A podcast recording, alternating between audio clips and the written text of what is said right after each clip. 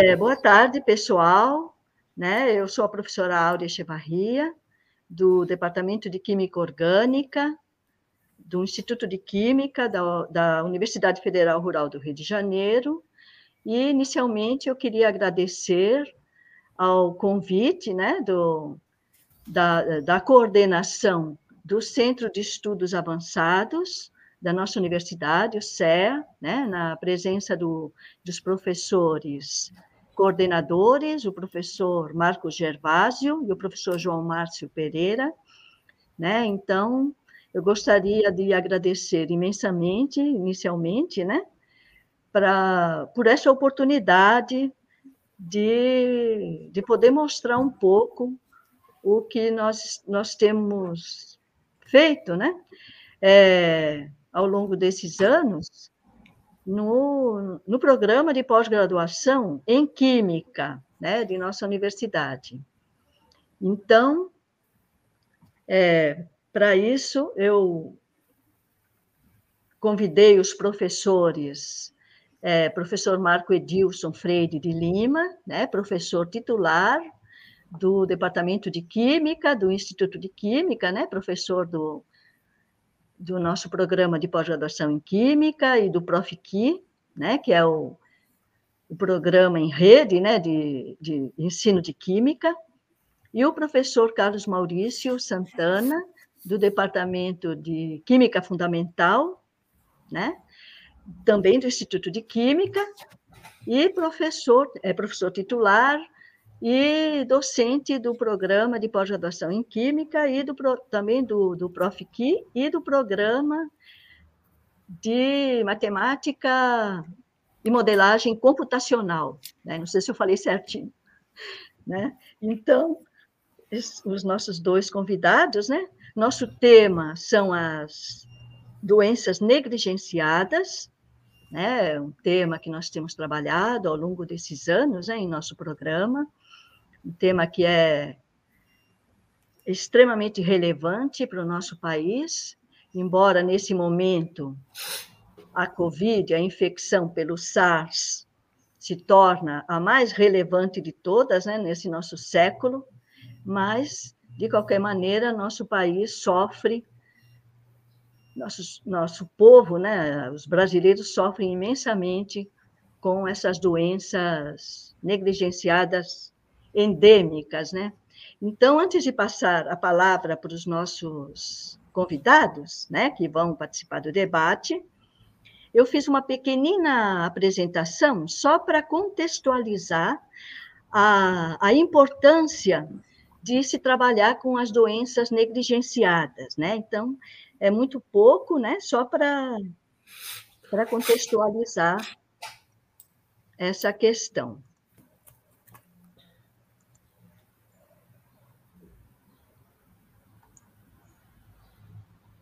Bem, então, é, eu vou, eu não vou colocar em tela cheia, porque para depois poder retornar aí facilmente, tá bom? Bem, então o título do, do nosso do nosso debate, né, que a gente vai debater essas questões envolvidas no seguinte tema: as doenças negligenciadas, o desafio para novas estratégias na quimioterapia. Né? Então, é, essas doenças elas afetam mais de um bilhão de pessoas em todo o mundo, causando muita dor e incapacidade e criam consequências muito duradouras para a saúde dos indivíduos e envolvem questões sociais e econômicas muito sérias, né? Porque essas pessoas afetadas por essas pelas consequências dessas doenças, né?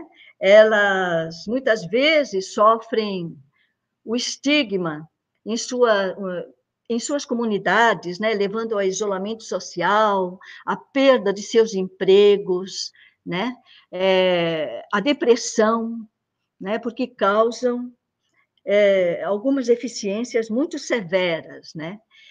E essas doenças são causadas por agentes infecciosos ou parasitas, né? e que particularmente são endêmicas nos países pobres, né? E especialmente prosperam em áreas que têm serviços de saúde de baixa qualidade, né? não tem água potável, o saneamento básico é praticamente inexistente, né? E, lamentavelmente, essas enfermidades, elas acabam recebendo investimentos extremamente reduzidos nas pesquisas, na produção de medicamentos e também no próprio controle dessas enfermidades. É, essas doenças, elas, elas, têm, elas continuam sendo algumas das principais causas de morbidade e mortalidade em todo o mundo, né? excetuando, claro, a Covid, né? porque é fora do, fora do, da, desses percentuais, né? Então, entre elas, na verdade, elas compõem um conjunto de mais ou menos 20 doenças, mas entre essas 20 doenças, as principais são a malária, a doença de Chagas, a doença do sono, né, que é a tripanossomíase humana africana, a leishmaniose visceral, a filariose linfática, o dengue e a esquistosomose. Né? Elas pertencem a, a um grupo, então, de doenças chamadas também doenças tropicais, né? E, especialmente, estão distribuídas nos países pobres da África, Ásia e América Latina, né? Juntas, elas levam de 500 mil a 1 milhão de óbitos anualmente, que é um número bastante expressivo. Né? E, além disso, elas também podem se, é, estar associadas, né, como co-infecções, no, nos indivíduos portadores do, do vírus do HIV e também da tuberculose, né, causando, então, é, problemas mais sérios.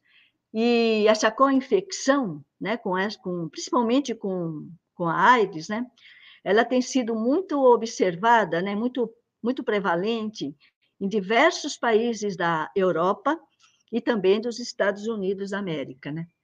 Então, é, causando, assim, muitos problemas, né? E um estudo, assim, bastante recente, né, é, de financiamento é, mundial para inovação nas doenças negligenciadas, né, revelou que menos de 5% desse total, nesse montante, foram investigados, foram investidos, né, no grupo de, uma, de, de, de algumas doenças que são consideradas, do, dentro das negligenciadas, de doenças extremamente negligenciadas. E quem são essas doenças? A doença do sono, a leishmaniose visceral e a doença de Chagas, né? Então, é, é, em torno de 500 milhões de pessoas, né? Elas estão ameaçadas, né? Por essas três doenças parasitárias, que são doenças parasitárias, né? E com, é, com, tudo isso, né, essas doenças elas constituem um problema de saúde pública global, né? E lamentavelmente as indústrias farmacêuticas, né, é, elas são orientadas, na maioria das vezes, a obter cada vez mais lucro. Né? Então, os investimentos de P&D, né, de pesquisa e desenvolvimento dessas indústrias, elas normalmente elas são direcionadas para doenças globais, né, que levam à produção de medicamentos é, que vão gerar muitos lucros. Então, medicamentos é, alguns importantes, claro, né, para as doenças cardiovasculares, Alzheimer, mas também para o emagrecimento, né, enfim, doenças que os países ricos vão poder comprar esses medicamentos em detrimento né, dos medicamentos que seriam para as doenças negligenciadas. Né? E, e nesse contexto terrível, né, é, a gente pode pode é, destacar né, que houve uma iniciativa bastante interessante de uma organização não que não tem fins lucrativos, né, que é a, a medicamentos para doenças negligenciadas, que é o DNDI, né? que se propõe a, a trabalhar né, com a finalidade de buscar novos tratamentos para as doenças negligenciadas. Né? E, particularmente, o alvo né, desse, dessa organização tem sido a doença do sono, chagas, leishmaniose, filariose, malária e o HIV pediátrico. Mas, lamentavelmente, poucos avanços têm sido obtidos. Né? Na verdade, eles têm mais é, é, feito pesquisas e associações com outros laboratórios e universidades, né? No Brasil mesmo, a gente tem algumas universidades que fizeram convênio, né, com essa entidade, a própria Fiocruz, né? E, enfim, mas de qualquer maneira é uma tentativa, né? E é bastante interessante. Bem, nosso programa de pós-graduação em química, ele tem se dedicado há muitos, há vários anos, né, ao estudo da química medicinal, né? Vários docentes realizam pesquisas buscando novas substâncias para o tratamento dessas doenças, né, das doenças negligenciadas.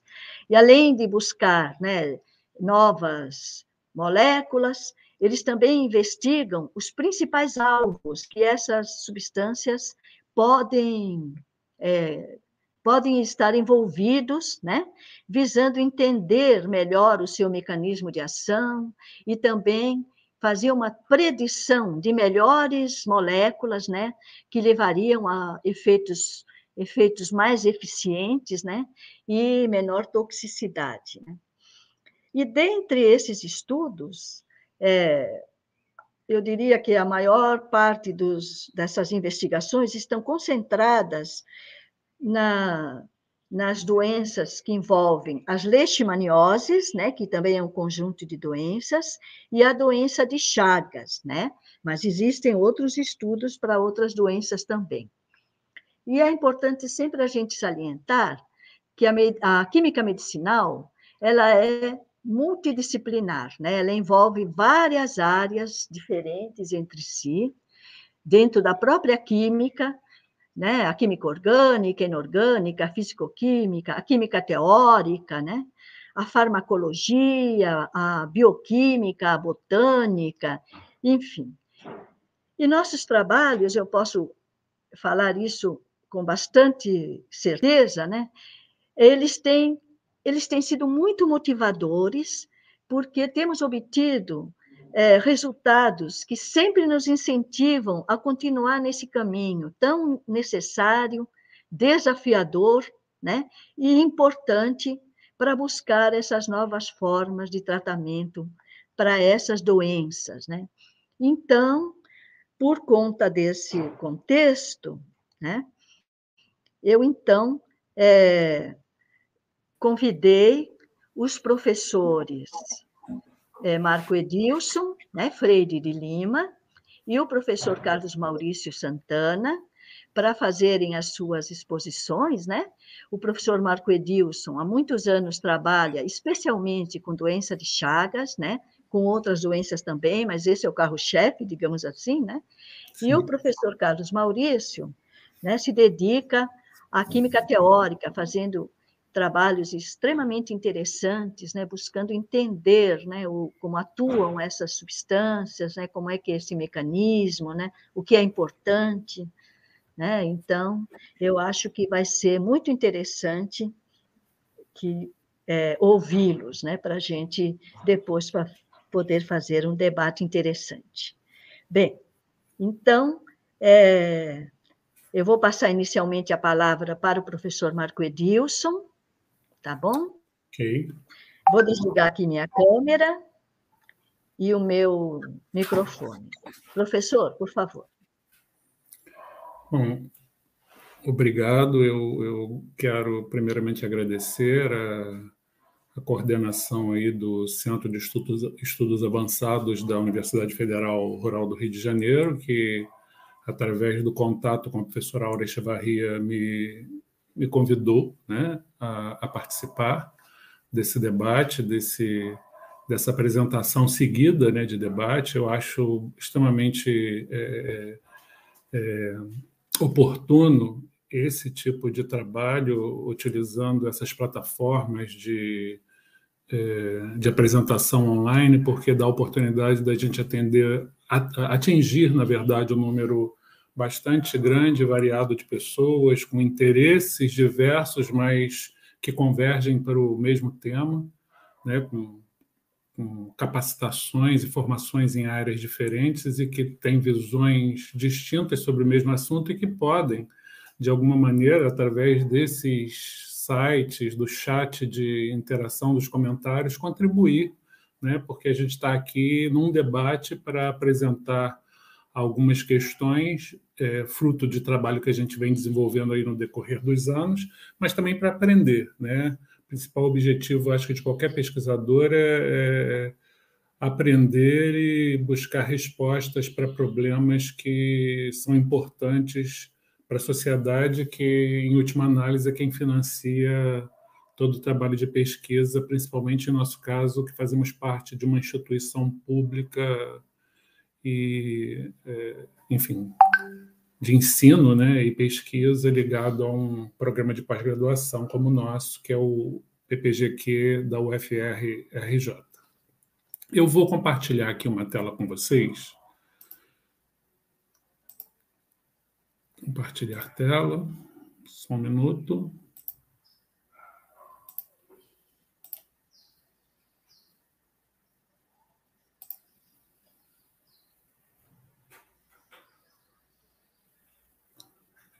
Está chegando aí a tela? Todo mundo está vendo?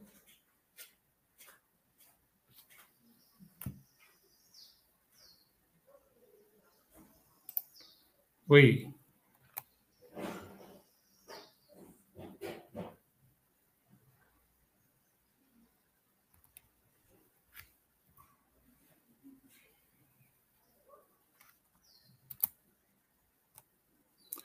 Meu compartilhamento de tela está funcionando, gente? Sim. Oi. Foi agora? Ok. Eu acho que caiu agora o compartilhamento, né? Eu vou entrar com ele de novo.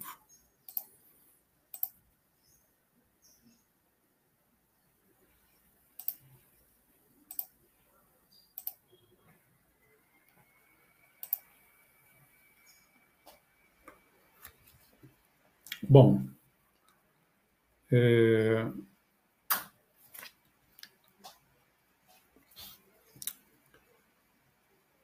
espero que todos estejam aí acompanhando e vendo a tela que está sendo compartilhada. Mais uma vez agradeço ao Centro de Estudos Avançados da Federal Rural do Rio, né, onde eu sou professor já há quase 30 anos, na verdade. Sou professor desde 1994, no Departamento de Química, hoje Instituto de Química, e desde a minha contratação sou docente permanente do programa de pós-graduação em Química. E é exatamente no âmbito desse programa que, uma vez iniciados os trabalhos, meus trabalhos de pesquisa na instituição, é, eu me senti desafiado, e o título da, da da, dessa live fala exatamente disso, né, de desafio, me senti desafiado a trabalhar nesta área, ou seja, é, o estudo, né, o planejamento de moléculas que sejam aplicáveis, né, e surjam, possam surgir como novas estratégias para a quimioterapia, para o tratamento terapêutico dessas doenças infecciosas que, infelizmente, são negligenciadas e negligenciadas são porque não não trazem junto a elas uma perspectiva de lucro para, as indústrias farmacêuticas. As indústrias farmacêuticas são empresas né, que têm acionistas que querem investir em pesquisa e desenvolvimento desde que esse investimento retorne em lucros, lucros para, uh, enfim, para esses acionistas, as pessoas que estão por trás aí da, da, da direção e do, do financiamento né, da pesquisa nessas indústrias. E, infelizmente, apesar de haver uma demanda tremenda na área da, de pessoas né, que são acometidas por infecções parasitárias, é, ou seja, há uma demanda é uma coisa paradoxal, porque há uma demanda grande, mas não há mercado. Por quê? Porque são as pessoas que adoecem com esse tipo de enfermidade, não vou dizer em sua totalidade, né, há sempre exceções, mas na grande maioria são pessoas que é, de baixo poder aquisitivo, pessoas que não têm recursos financeiros para é, arcar com o, os custos de um tratamento. Né? Não vai ter como comprar um medicamento para tratar a sua enfermidade, esse medicamento vai ter que ser desenvolvido e é, aplicado né, a, fundo perdido. Uh, só para contextualizar um pouco essa questão, o termo doenças tropicais negligenciadas, né, as NTDs, como a gente usa o tempo todo agora, diz, é, na verdade foi cunhado, foi um tema colocado em evidência primeiramente pelo Dr. Kenneth Warren, que foi o, o, o a pessoa, né, o pesquisador que esteve à frente da, do do Departamento de Saúde da Fundação Rockefeller durante eh, os final, o final do, da década de 70 do século passado. E ele começou a trabalhar né, esse, essa questão das doenças eh, negligenciadas, o, o, grande número de infecções parasitárias que acometiam populações vivendo em bolsões de pobreza ao redor do mundo, era uma coisa que era um assunto que eh, o incomodava bastante, ele começou a trabalhar no sentido de colocar, desenvolver um network eh, junto aos laboratórios de pesquisa existentes ao redor do mundo, e principalmente nos Estados Unidos, que já tinha uma infraestrutura mínima focada no estudo de doenças parasitárias. Né? Então, o, o, o Dr. Warren ele criou o termo é, GND, que quer dizer, é uma abreviatura para é, Great Neglect Diseases of Mankind, ou seja, grandes doenças negligenciadas da humanidade. E essa, esse termo que ele é, criou e que depois evoluiu para as doenças tropicais negligenciadas, é, ele fez isso no sentido de incentivar, ou melhor dizer, sensibilizar né, os cientistas que previamente já trabalhavam em modelos biológicos aplicados né, a outros tipos de infecção, que eles pudessem voltar essa infraestrutura, pelo menos parte da infraestrutura desses laboratórios de pesquisa, para estudar doenças de, que acometiam populações carentes, né, populações é, de baixo poder aquisitivo.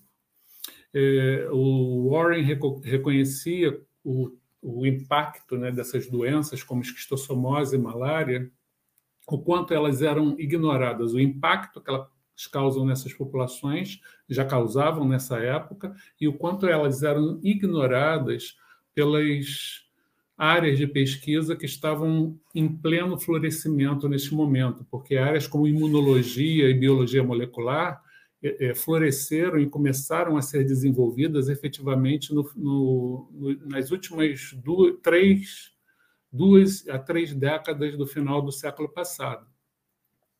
E tanto a imunologia quanto a biologia molecular são ferramentas extremamente importantes para o é, conhecimento de maneira mais aprofundada, mais meticulosa do, da interação desses parasitos com seus hospedeiros, enfim, dos efeitos deletérios desses parasitos no organismo hospedeiro e, a partir daí, do conhecimento também da bioquímica né, e da biologia molecular desses organismos, é, se ter um conhecimento dos alvos disponíveis para o desenvolvimento de terapias que pudessem ser mais efetivas. Inclusive, eu recomendo é, a, a todos esse artigo que é um artigo bastante recente, é de fevereiro agora de 2021, do Transaction of Royal Society of Tropical Medicine and Hygiene, de, eh, do início do ano, foi publicado em fevereiro de 2021, que ele fala exatamente, ele faz uma retrospectiva desde do, do, das iniciativas lá do, de Warren, né?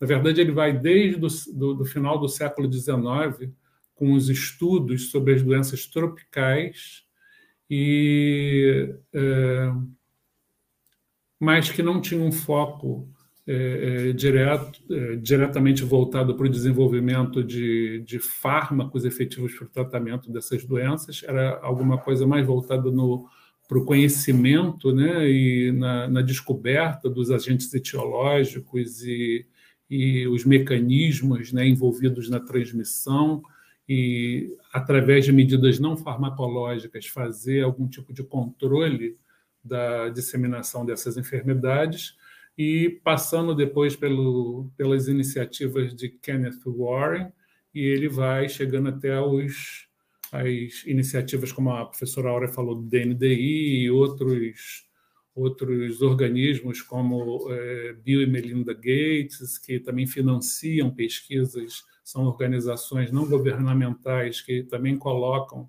um volume considerável de recursos para o desenvolvimento de de pesquisas nessa área das doenças tropicais negligenciadas, ok?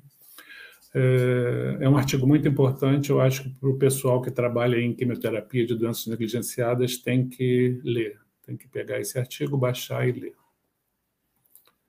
É, o, as doenças tropicais negligenciadas, elas representam, na verdade, é, muito pouco do esforço da indústria é, para serem assim atacadas de alguma maneira. Nesse gráfico aí, onde eu tenho esses três círculos esse retângulo, o, o retângulo cinza ele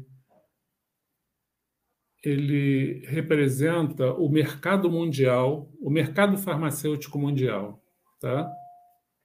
E esse mercado farmacêutico mundial, na verdade, se vocês prestarem atenção, ele tem, ele dá uma cobertura razoável nesse círculo maior, que é o círculo A, ou seja, doenças como doenças principalmente neurodegenerativas, né, que acometem o quê? Populações que vivem mais, em outras palavras, populações de países é, com melhores condições de vida, com maiores, onde a população tem expectativa de vida melhor, melhores condições financeiras e, enfim, melhores condições socioeconômicas. É, desenvolvimento de fármacos para tratar os diversos tipos de cânceres, doenças cardiovasculares, doenças imunológicas, como, por exemplo, lúpulos eritromatoso, né? É, distúrbios psiquiátricos e neurológicos, como enfim, diversos distúrbios é, e também as doenças degenerativas que levam à demência, né, como Alzheimer e outros tipos de, de doenças extremamente importantes, todas elas, mas para os quais existem um número razoável de esforços de medicamentos e de moléculas. Muita coisa ainda precisa ser feita, é claro, por exemplo, na, de, na área de Alzheimer, não existe uma cura efetiva para esse tipo de doença, mas muito vem sendo feito e pesquisado nessa área. O círculo médio, digamos assim, bem menor do que o A, é, envolve o conjunto de doenças infecciosas, incluindo malária e tuberculose. Ok? Então, parte das doenças negligenciadas estão aqui.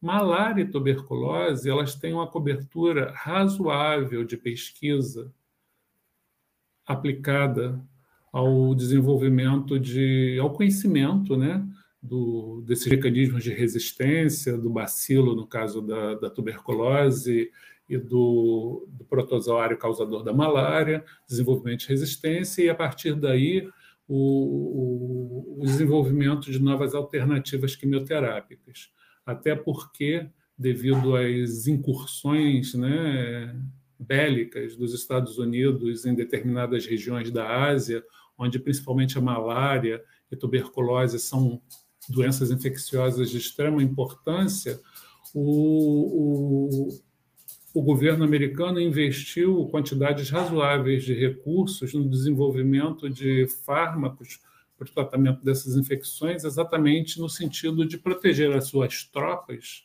do desse tipo de doença infecciosa. Então, malária, tuberculose figuram entre as doenças tropicais negligenciadas, mas elas têm uma comparativamente às outras, não têm uma cobertura ótima em relação a outras áreas terapêuticas, né, de interesse da indústria, que é onde ela efetivamente ganha dinheiro aqui mas tem uma certa cobertura. Agora, as doenças extremamente negligenciadas, como a professora Áurea bem falou no início, a doença do sono, a doença de Chagas e a leishmaniose, que é representada por esse universo de, de doenças aqui, ó, cobertas pelo círculo C, o mercado farmacêutico praticamente tangencia isso aqui, ó, toca ali na. Tá vendo? Muito pouco, não há nenhuma cobertura disso aí. E fora desses círculos, nós temos uma área imensa aqui, onde a indústria farmacêutica se preocupa com fármacos, poderíamos chamar de fármacos, mas principalmente cosméticos, que não são aplicáveis a condições médicas, efetivamente. Como celulite, aqui eu não estou falando daquela infecção né, de tecido conjuntivo, que é uma, uma, doen uma doença infecciosa grave, é celulite mesmo, é, questões estéticas, é, aquele problema de né, enrugamento da pele, o envelhecimento, né, o surgimento de rugas devido à passagem do tempo, calvície, os problemas de adaptação de fuso horário, né, que a gente chama é, comumente como jet lag, o desenvolvimento de nutracêuticos e de substâncias aplicáveis a, dietas, aos mais diversos tipos de novas dietas que surgem aí e a indústria farmacêutica lucra bastante em cima desses dessas demandas, né? Porque obviamente quem passa fome não faz dieta, né? Precisa se alimentar e não tem dinheiro para comprar remédio. Então a gente vê aí, gente, uma, o que a gente poderia chamar de um desequilíbrio fatal. É uma condição extremamente perversa, onde esse conjunto de doenças infecciosas negligenciadas e a gente coloca junto aí a malária e a tuberculose, apesar delas representarem 12% do, do, do impacto, né, das doenças em geral sobre a humanidade, somente 1,3% dos novos, novos fármacos são desenvolvidos para o tratamento de pacientes é, acometidos por essas infecções. Ou seja, um conjunto de doenças que tem um impacto de 12% sobre a humanidade, ou seja, causam né, um impacto nocivo dentro do conjunto de enfermidades e de doenças eles representam 12% desse impacto e somente pouco mais de 1% dos novos fármacos desenvolvidos são direcionados para tratar essas infecções. Então, isso realmente faz com que essa balança esteja absurdamente desequilibrada e desequilibrada de uma forma extremamente perversa. Né? É, ou seja, olhando esses números aqui rapidamente, de 1.535 novos fármacos colocados no mercado, né, representando aí quase 99% do total, somente 18 deles foram desenvolvidos para o tratamento de doenças tropicais negligenciadas, incluindo aí a malária, como eu falei, ela dentro das negligenciadas, ela ela está colocada assim um pouquinho à parte porque existe um interesse em desenvolvimento de fármacos para tratamento da malária e da tuberculose. No caso da tuberculose, três fármacos foram estão aqui no meio desses 1.535 novas moléculas. Ou seja, desse total 1.535, somente 21, que representa 1,3%, foi direcionado efetivamente para as doenças realmente negligenciadas. Isso são números, talvez um pouco antigos, né? Isso foi publicado no Lancet em 2006, mas ainda hoje, se nós pegarmos é, é, É, eu, eu, separei essa compilação porque ela é bem completa né, e faz uma análise bem detalhada e crítica que eu não encontrei em outros que têm dados um pouco mais recentes, e até porque os números não variam muito, eu preferi colocar esse artigo aí do, do Lancet, que é mais assim seminal, né? É, foi a partir dele que todas as outras análises são feitas. As doenças tropicais negligenciadas, segundo o Dr. Paul Hunt, é, esse pesquisador, ele na verdade é um, um, jurista, um grande jurista internacional, ele é um sociólogo, ele é membro do Alto Comissariado da ONU para Direitos Humanos. Ele é neozelandês. E ele isso foi baixado do site, é um documento extremamente importante para quem se interessa, uma leitura extremamente importante para quem trabalha em alguma área que tangencia a, o assunto das doenças negligenciadas, porque o Paul Hunt ele coloca as, as do, fez uma análise nesse trabalho das doenças negligenciadas sob o ponto de vista de direitos humanos, tá?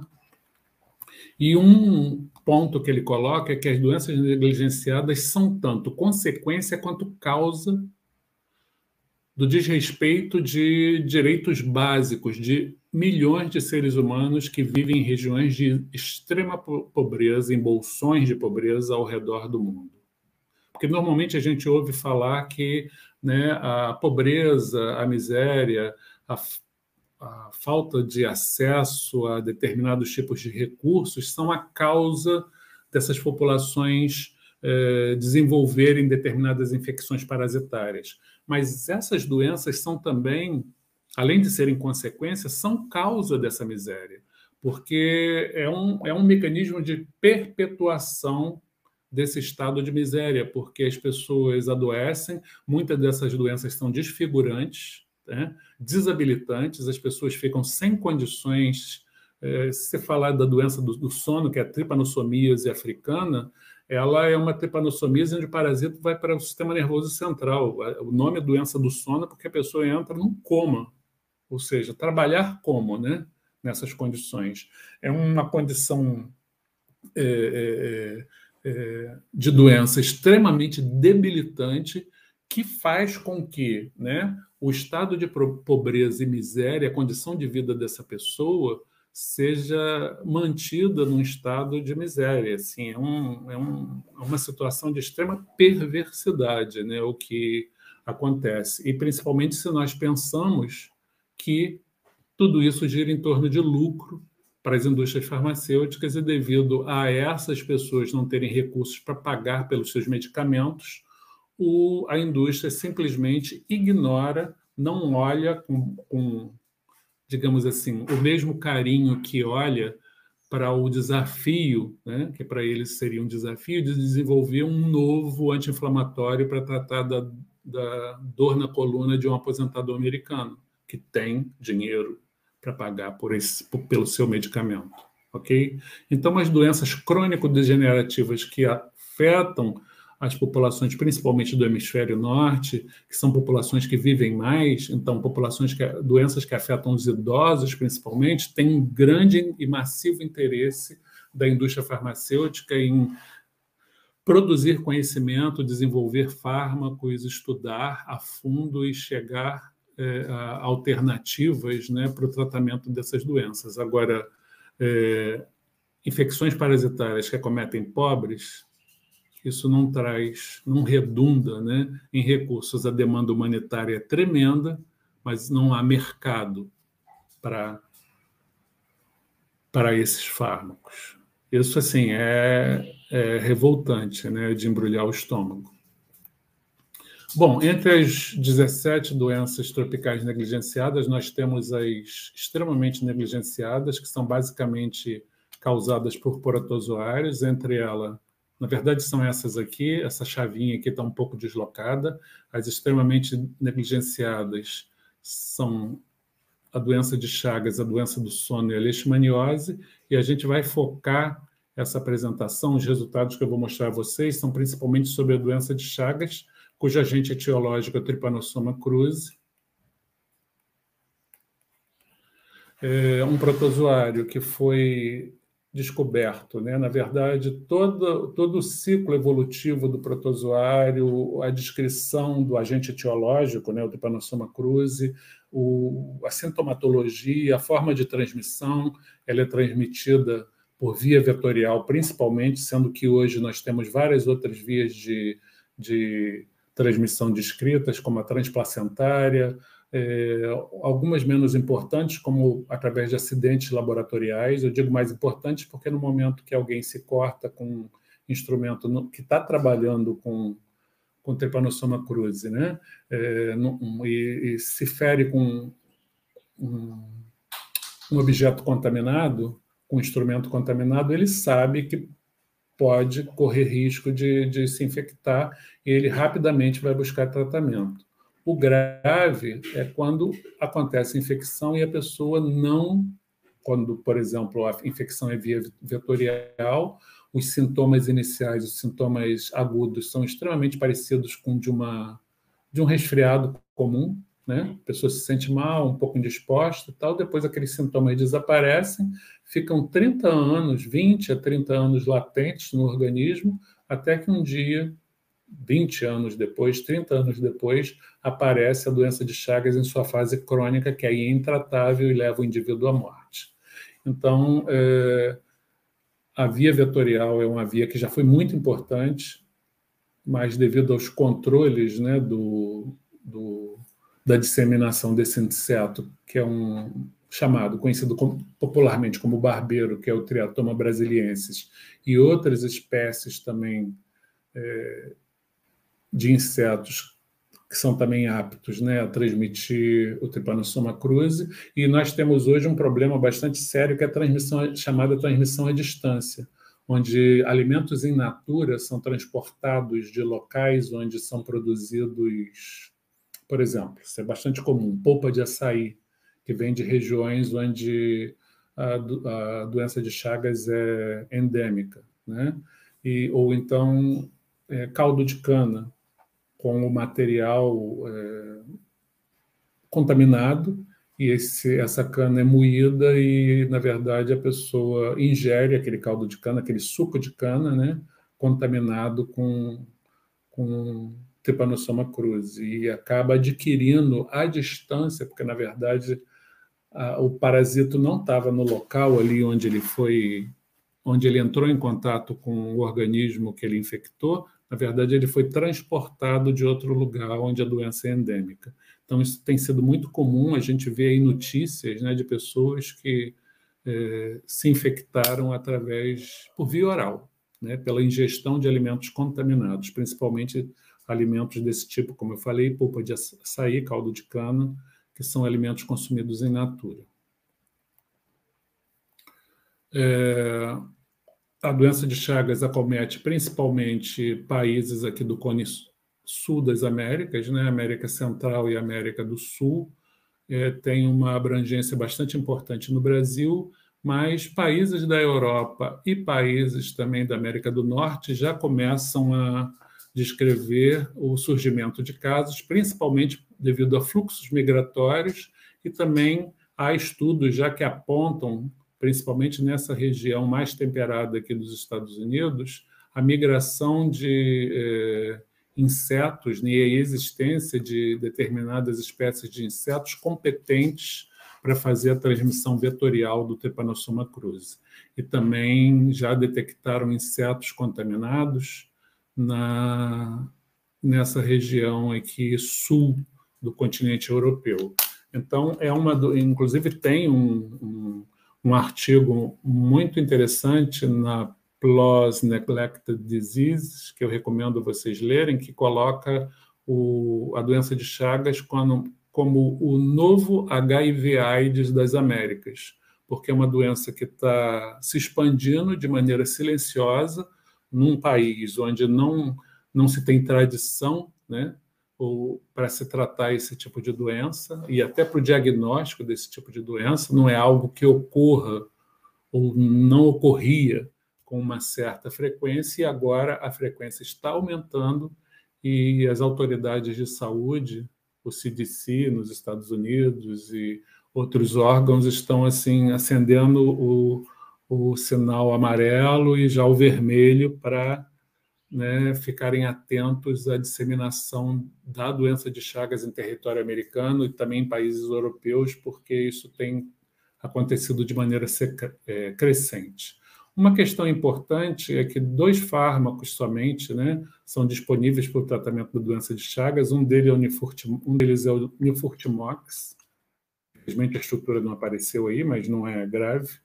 Essa, esse X era para aparecer depois, na transição, porque o Nifurtimox foi descontinuado o seu uso aqui no Brasil. No Brasil, efetivamente, hoje, em alguns países da América do Sul, ainda se usa Nifurtimox há uma controvérsia muito grande, porque apesar dele ser genotóxico, ele, é, ele tem uma efetividade bastante interessante para o tratamento do, da doença de Chagas na fase crônica, mas eh, ele foi retirado de, de, de circulação.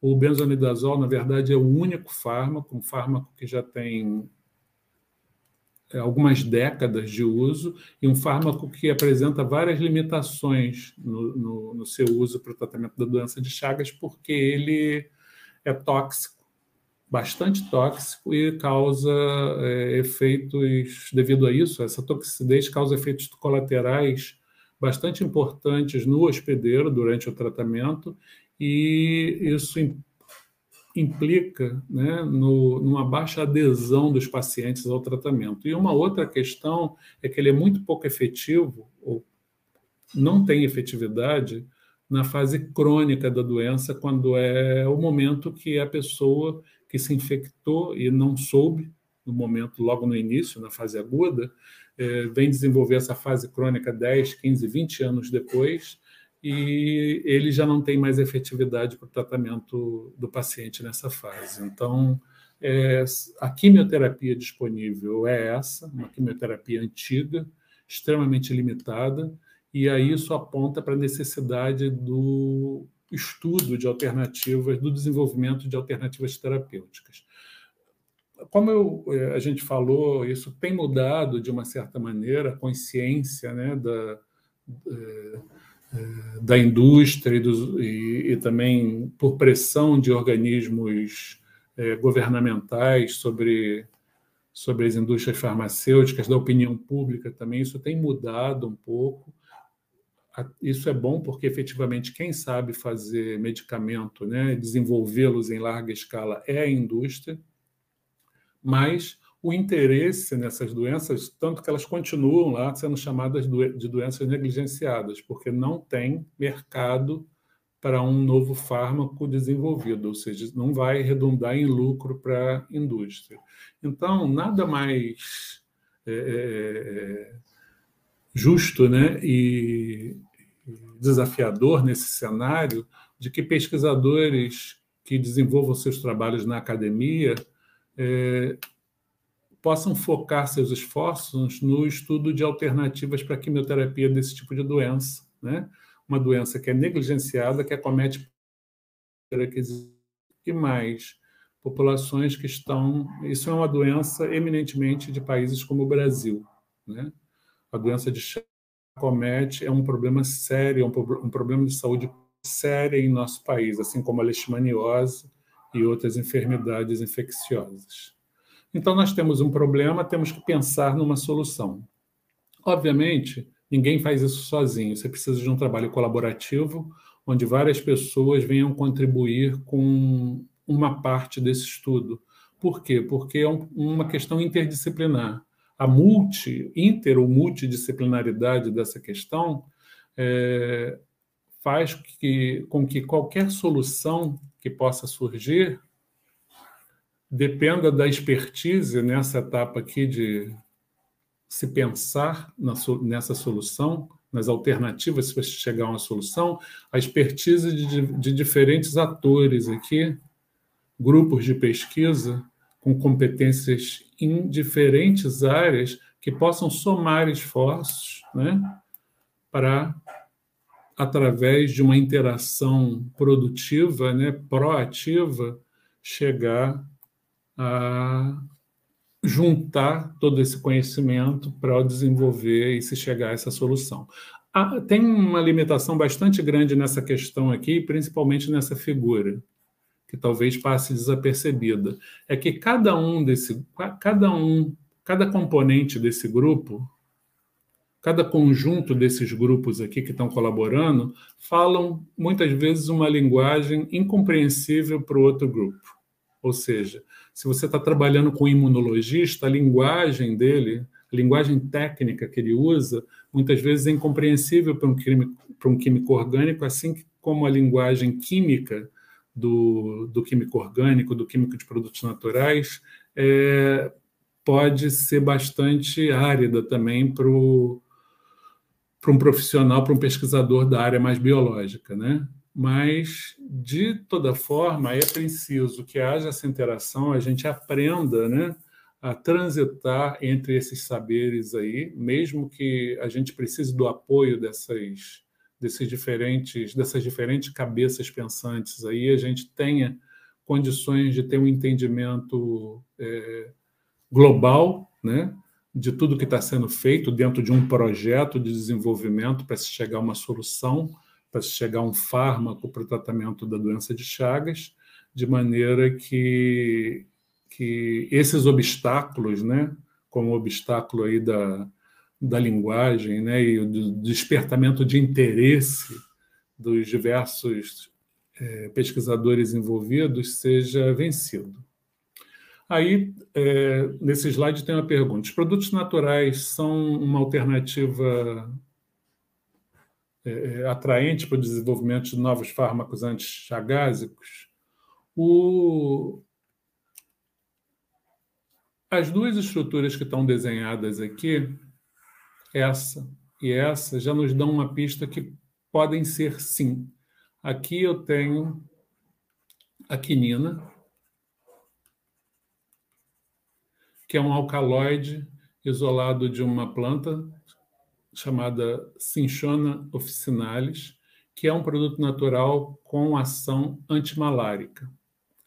E aqui eu tenho a artemisinina, que é um produto natural, um endoperóxido isolado de uma produto natural com essa estrutura aqui, onde o endoperóxido, que é razoavelmente inusual na estrutura de produtos naturais, que inclusive está relacionado ao mecanismo de ação dessa molécula, que está presente na, na composição química de uma planta que é Artemisia annua.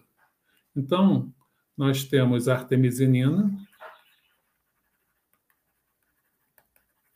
e a quinina como exemplos de produtos naturais aplicáveis ao tratamento de doenças parasitárias. Então, por que não buscar nessa fonte de inspiração e de novas moléculas alternativas para o tratamento da doença de Chagas? Né? Uma limitação, e aí elas sempre existem, né? e elas existem para que nós possamos é, visualizá-las e buscar meios de suplantá-las, né, de passar por cima dessa limitação, de dar um salto e além, apesar da limitação, uma das limitações dos produtos naturais é, envolve exatamente a questão de que, em sua grande maioria, eles não são é, isolados de fontes renováveis, e uma outra questão, eles estão presentes, são também chamados, né, e aí focalizando os produtos naturais de origem vegetal, são chamados de metabólitos especiais, e eles estão presentes em quantidades normalmente muito pequenas, né? Ou seja, eu não posso propor que uma determinada molécula isolada de uma planta seja usada como fármaco em larga escala se eu preciso, por exemplo, de uma árvore inteira, né, para a partir do tronco dela isolar alguns miligramas de uma molécula que tem uma estrutura é, é, atraente e aplicável e com atividade antichagásica. A não ser que, a partir daquela inspiração dada por aquela estrutura, eu proponho uma síntese dela, mas nem sempre isso é possível. Ou mesmo sendo possível, é, é um desafio a mais, dependendo do número de etapas, isso pode não ser economicamente viável. Na questão da a síntese é possível. O, o, que muitas vezes não é possível é aplicar aquela estratégia sintética para o desenvolvimento de uma de um de algo de algo que vai ter uma aplicação em larga escala, né, para tratar um grande número de pessoas.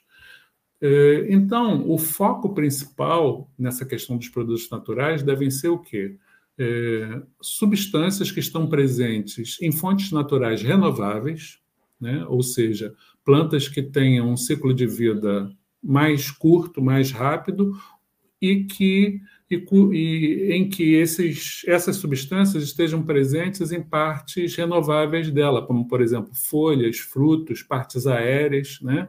onde eu não vou precisar sacrificar um indivíduo ao arrancar uma árvore, dizimar toda uma população de uma floresta né, de árvores para poder isolar as quantidades que eu preciso do, desse, dessa determinada substância. Isso foi um problema, inclusive, para um quimioterápico hoje usado na, na quimioterapia do câncer, que foi o Taxol.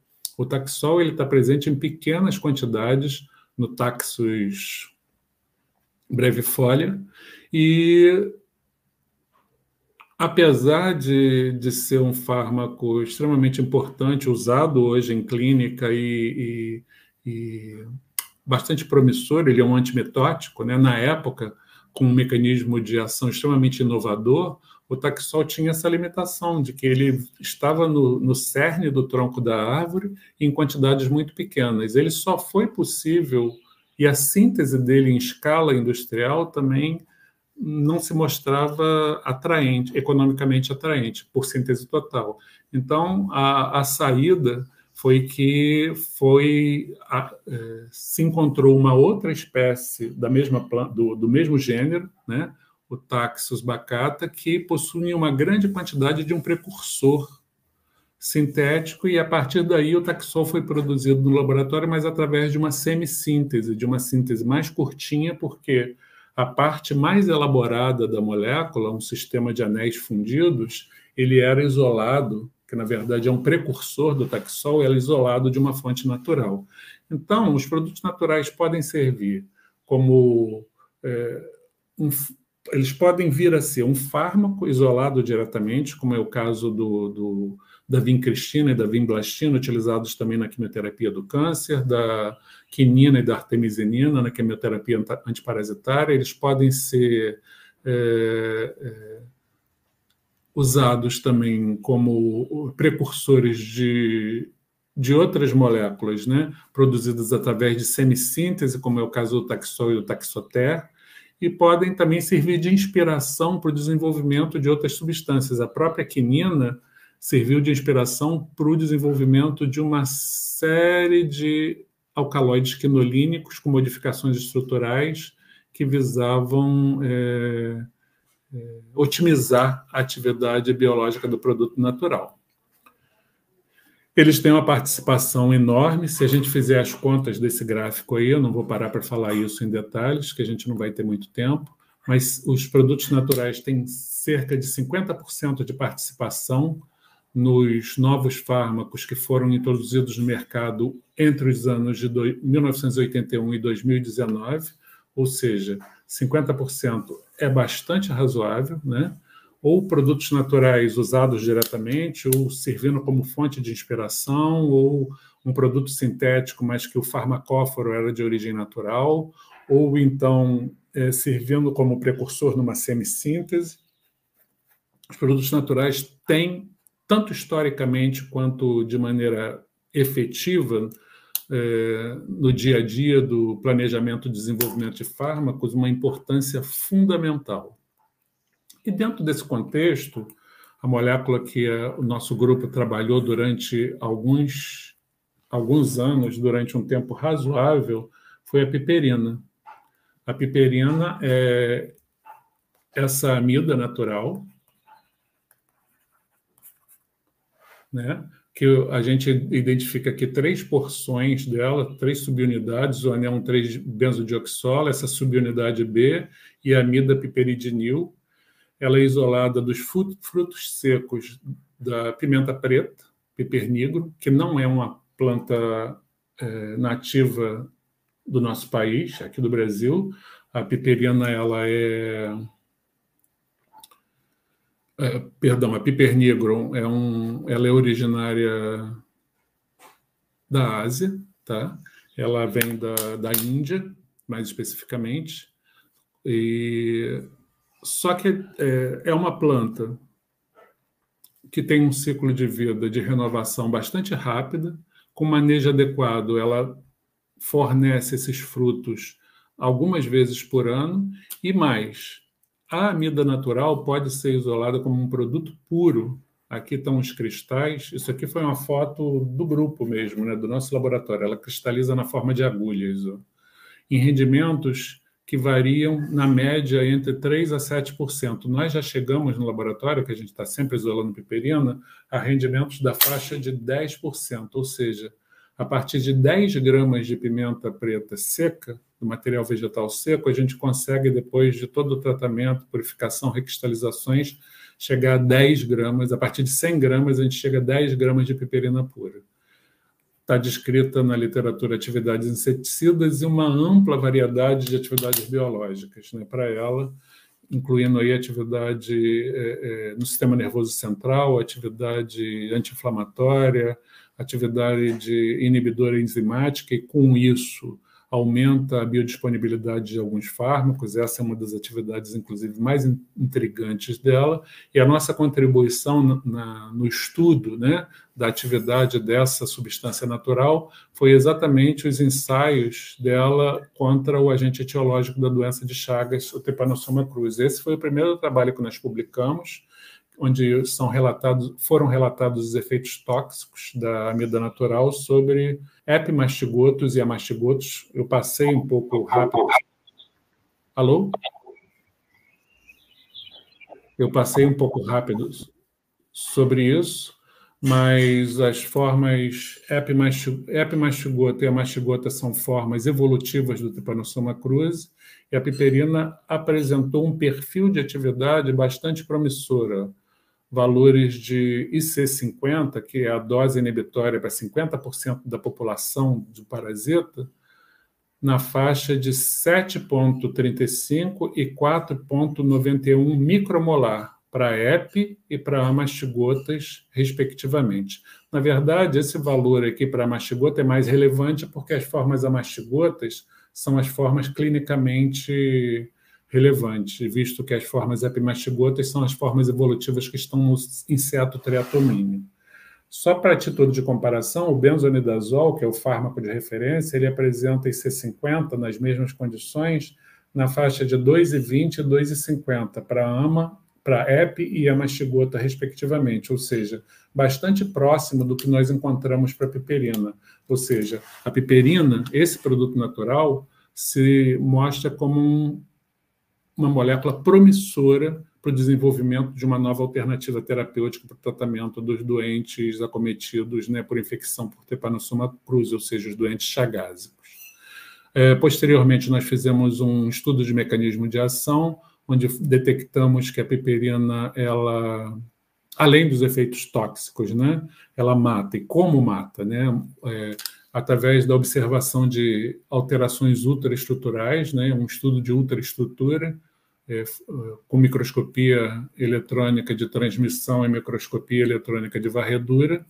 Isso é um trabalho em colaboração é, com a professora Tessa, Tessa Maria Ulisses de Carvalho, além do grupo do, da professora Lúcia Mendonça Previato e José Oswaldo Previato, sob a coordenação também, na época, que na época era do grupo, o professor Norton Reis.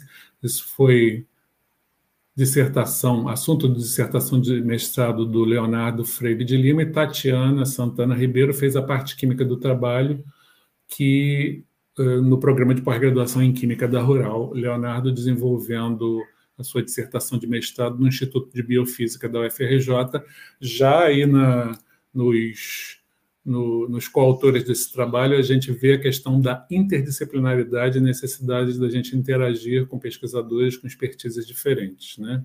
É, bioquímicos, é, biólogos estruturais, o pessoal que trabalha com microscopia eletrônica de, de parasito.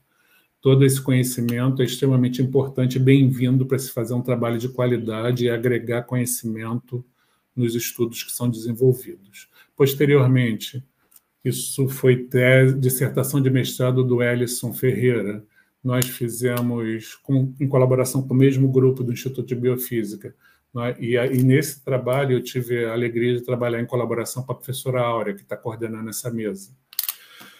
Nós fizemos, é, homologamos a estrutura da piperina, um núcleo tiadiazóleo, que o grupo da professora Áurea já tinha visualizado ser importante para a atividade antiparasitária contra a leishmania, que é um outro tipo de trypanosomatídeo. E nós visualizamos que essas modificações estruturais, ou seja, a manutenção da porção né, estrutural da piperina, incorporação desse núcleo aqui, levava à formação, à obtenção de compostos também bastante ativos. O que nós fizemos aqui foi usar uma estratégia chamada de hibridação molecular,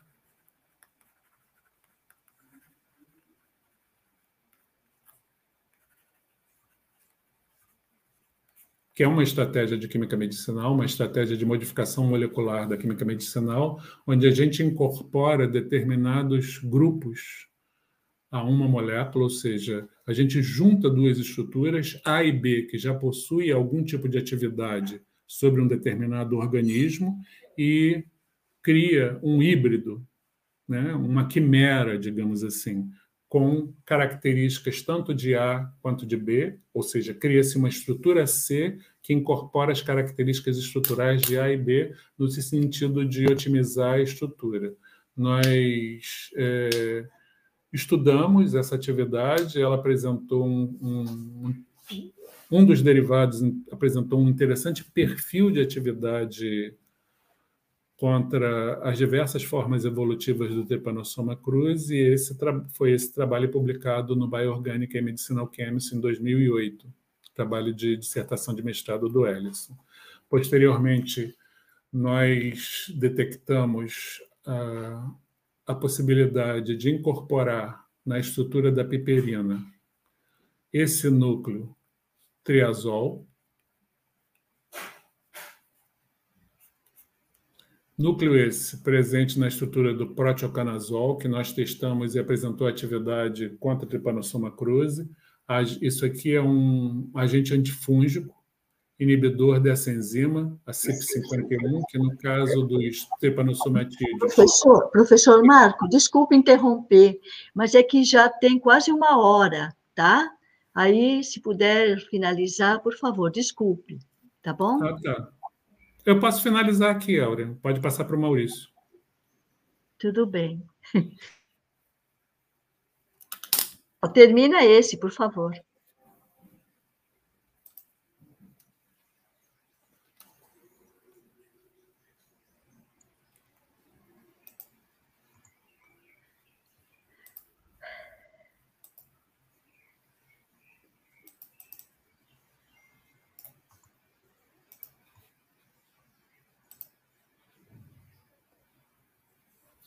Oi. Vai lá, Maurício. Tá bom. É, por favor, é, é, desculpe, professor Marco Edilson, mas parabéns uhum. pela excelente apresentação, né? Eu sei como é que é, a gente se empolga, né? E, e gostaria de mostrar mais, mas eu recebi o aviso aí do, da coordenação, que já é tinha certo. uma hora e dez, então, infelizmente, eu tive que interromper, tá bom? Mas uhum no, no, debate a gente pode até observar algumas outras algumas outras partes aí. É que né, com que três pessoas, com três pessoas apresentando, é, pois essa é, é questão é da administração do é tempo é fica né? mais complicada. Uhum, né? Claro. Então, vou passar então ao professor Carlos Maurício, né? Agora, para que ele faça a sua apresentação, e depois, então, a gente vai passar para o debate propriamente dito. Tá bom, professor? Carlos Maurício, por favor. Obrigada. Hein? Tá bom, tá bom. Obrigado, Aura. É, eu vou aqui passar para minha apresentação, compartilhar a tela aqui.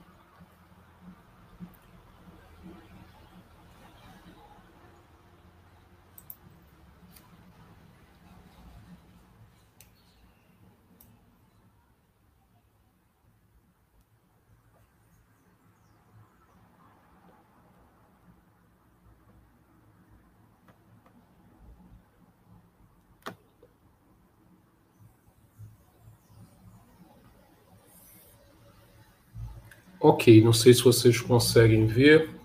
Tá ok, Áurea? Sim, tá ok, tá ok. Tá bom. Eu, eu vou deixar nesse formato aqui, porque aí eu fico, fico vendo a, as duas telas e aí eu, eu consigo acompanhar o que está acontecendo. Tá bom? Então vou só aumentar aqui um pouco a área para ficar melhor. É, então, inicialmente, eu quero dar boa tarde a todos e agradecer especificamente ao Centro de Estudos Avançados pelo convite né, para poder participar desse debate.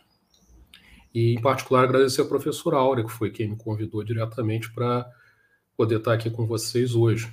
Né, e parabenizar o professor Marco Edilson pela apresentação dele. E eu vou dar sequência. Né? O interessante numa apresentação online dessa é que você pode fazer a coisa dinâmica. Então, eu fui vendo algumas coisas que o Marco foi apresentando e que eram coincidentes com as minhas, acabei já tirando, né? aproveitei aqui enquanto ele apresentava e ouvia e já editando aqui, né? uma coisa que não dá para fazer numa sala de aula, mas online a gente pode fazer isso aí. Né?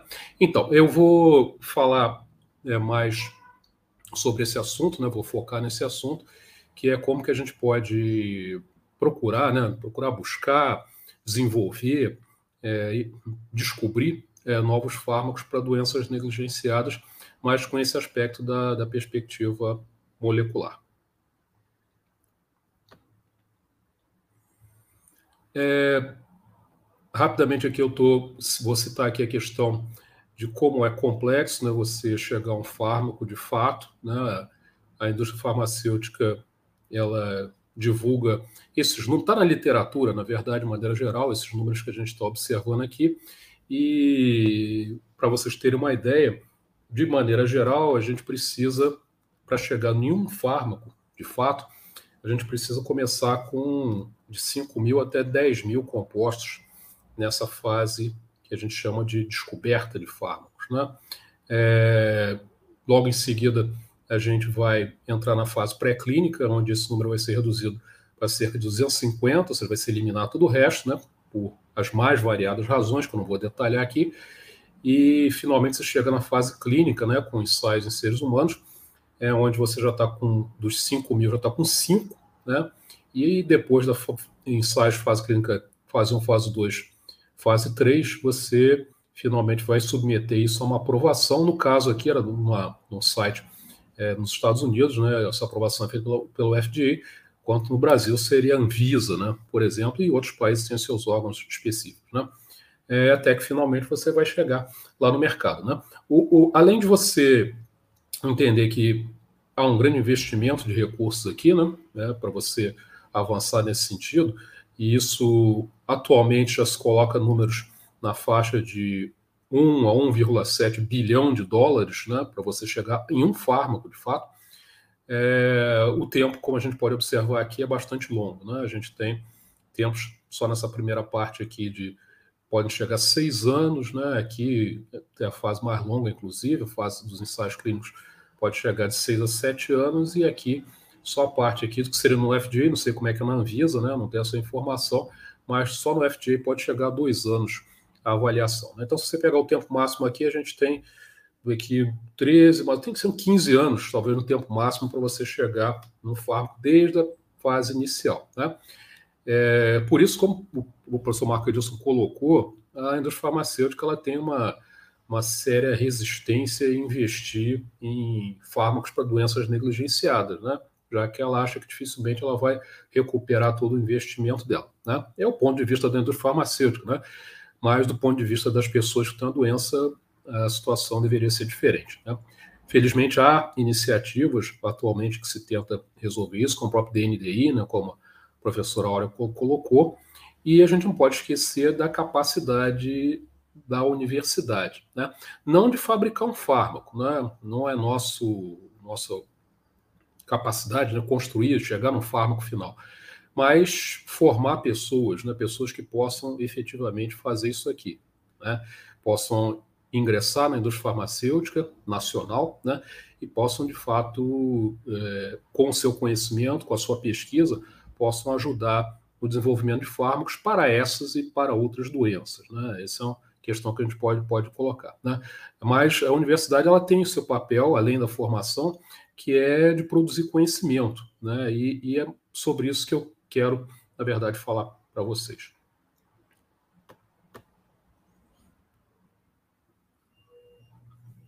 É, do ponto de vista das estratégias que a gente tem para desenvolver é, fármacos, eu separei aqui dois grupos, né? Um grupo que se baseia nas relações entre a estrutura das moléculas e a sua atividade, de compostos que tenham atividade é, determinada, ou então é, em processos que, onde se estuda o modo de interação dessas moléculas com o alvo farmacológico validado para aquele para aquela patologia em particular. Né? Então, eu tenho que ter o reconhecimento da participação daquele alvo e a partir daí eu posso utilizar a estrutura desse alvo. Geralmente vai ser uma proteína, né, uma enzima, e com essa estrutura eu posso posso começar um trabalho de planejamento, né, de tentar chegar em moléculas que vão inibir aquela enzima.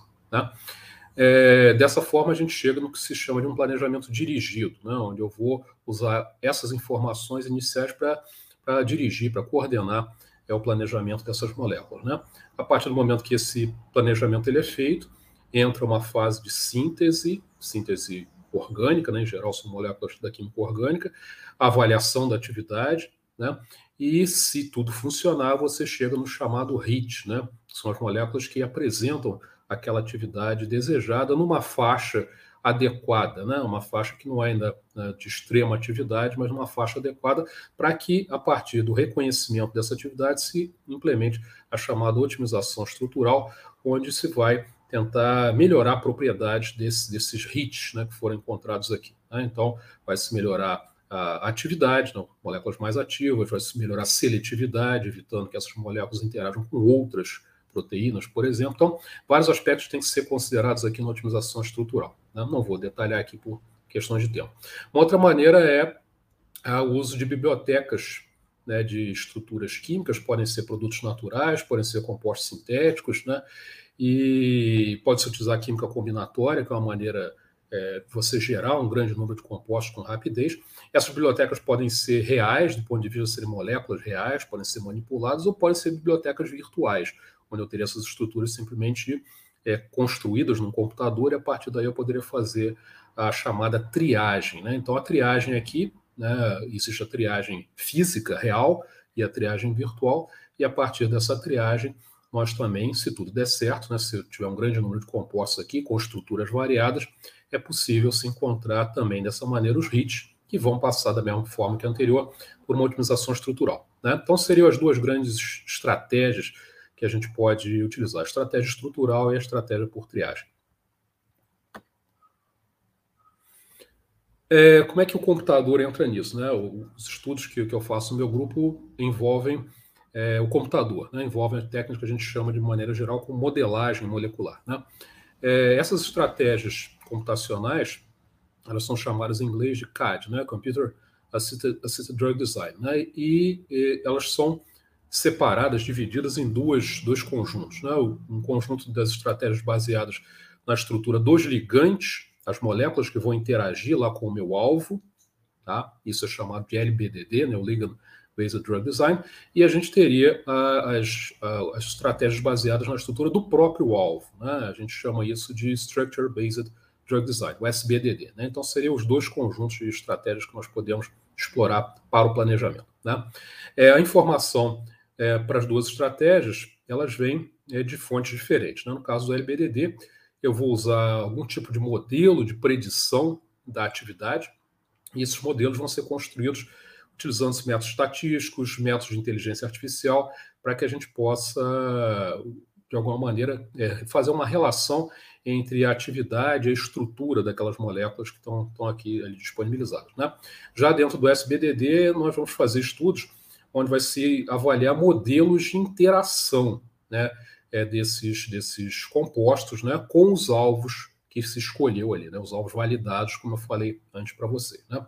É, essa, essas informações podem incluir tanto a geometria da própria interação, ou seja, como que eu, eu, vejo no espaço esses átomos, como é que acontece essa interação, e também dados relacionados a essa geometria, é, por exemplo, a termodinâmica, né, dados de energia, de interação, dados cinéticos também podem ser extraídos. Então, seriam duas maneiras de se abordar. O interessante é que essas duas estratégias elas se falam. Né? Eu posso é, a partir do momento que eu tenho informações para fazer o LBDD, né, o Ligand Based Drug Design, eu posso, de alguma maneira, tentar utilizar métodos para identificar o mecanismo molecular de ação. Aqui eu só sei a estrutura das moléculas e a atividade delas. Aqui eu posso tentar identificar o mecanismo de, de ação delas, e esse mecanismo necessariamente ele passa pela identificação de um alvo, tá?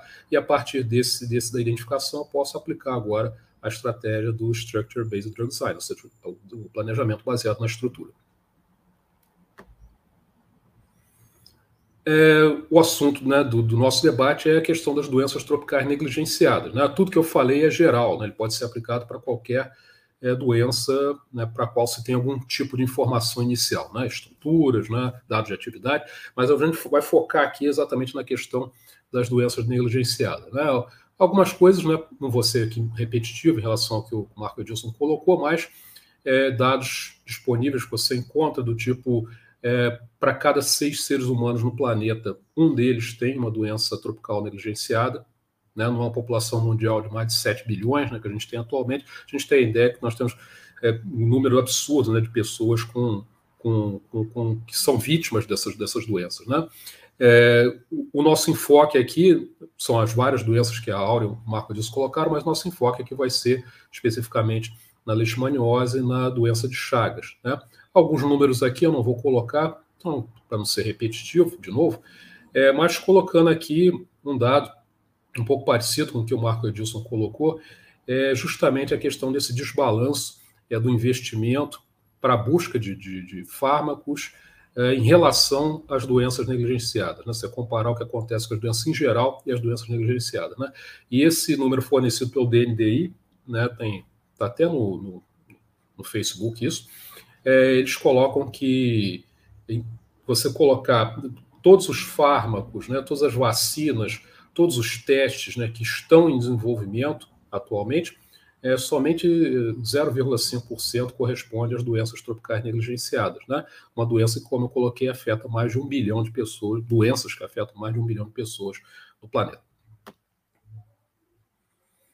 É, passando para uma parte mais técnica aqui, colocando alguns dados, não vou aqui, a parte química, quem não é da área de química, não se preocupe, eu não vou entrar aqui no detalhe, mas só para falar especificamente de um trabalho né, relacionado com a leishmaniose, que foi iniciado pelo grupo do professor João Batista Neves da, da Costa, atualmente aposentado do, do Instituto de Química, é, e começou com um trabalho de dois alunos orientados por ele. Né? Letícia Zampiroli, que fez a sua dissertação de mestrado, orientada por, pelo professor João, e o Vinícius Tomás Gonçalves, que fez a sua tese de doutorado também orientado pelo professor João. Né? Como eu disse, não vou aqui detalhar a parte química, mas o importante é que eles chegaram a estruturas como essas estão apresentadas aqui, que são chamadas de alquil fosforil hidrazonas, é, e essas moléculas, elas são, né, para ficar bem claro para quem não é da área, que é um conjunto de moléculas, na verdade. Né? Vê que tem aqui um R1, um R2, tem um R aqui, e esses R's todos aqui, eles são grupos variáveis, né? ou seja, no laboratório essas moléculas são sintetizadas e com as técnicas de investigação né, estrutural que a gente tem, nós conseguimos identificar de fato se aquela estrutura desejada ela foi obtida. Né?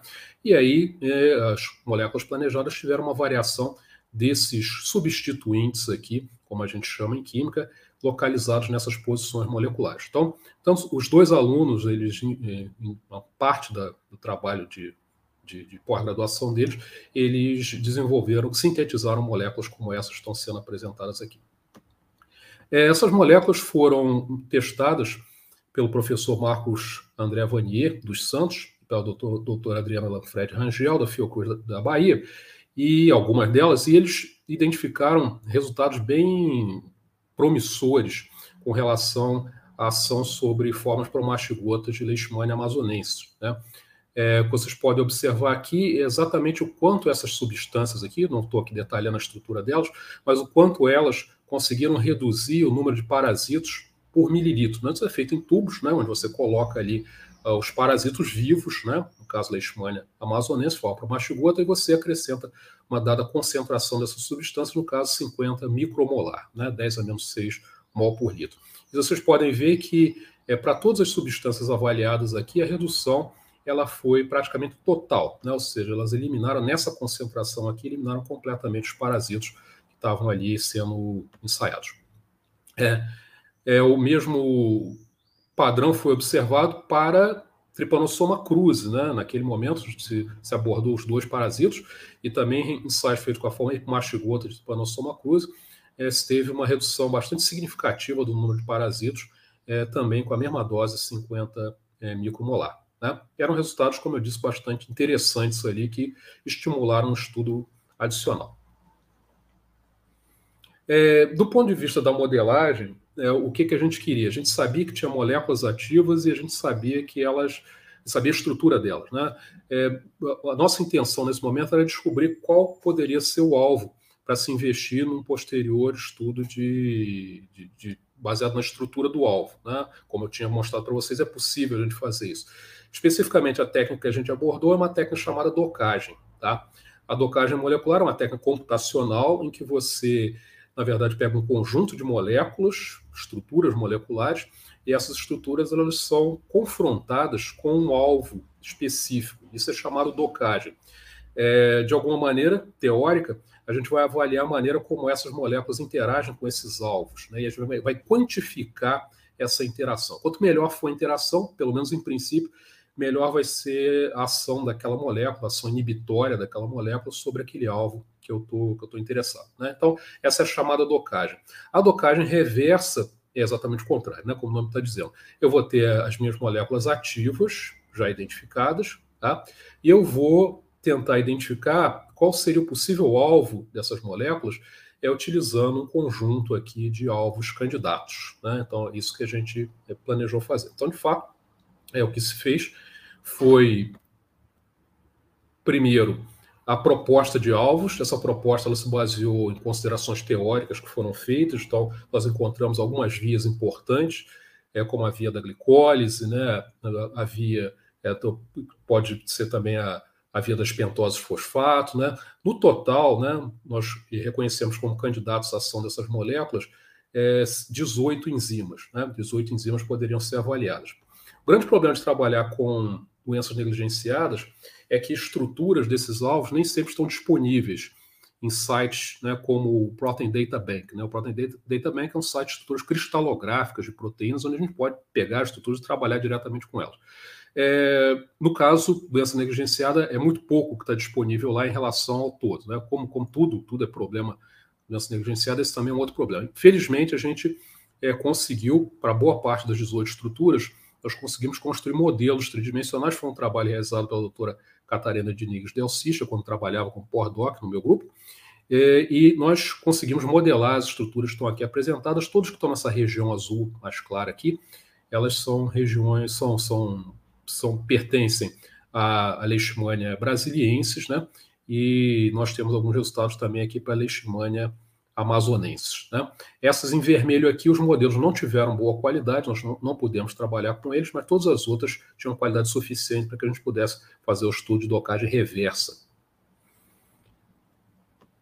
É, nesse estudo, nós confrontamos os dados de atividade, é, aqui já dados mais precisos em relação aos dados anteriores, que eu mostrei do grupo da Fiocruz da Bahia. Esses dados foram mais precisos, foram obtidos pela professora Magna Suzano Alexandre Moreira, da Universidade Federal de Alagoas, onde nós temos o IC50, né? o Marco Edilson explicou já o que é IC50, essa concentração inibitória 50%, quanto menor esse número, melhor. Né? Nós vemos que algumas moléculas se destacam aqui com valores de IC50 muito baixos, indicando que de fato elas são muito ativas contra o, o, os parasitos. Né?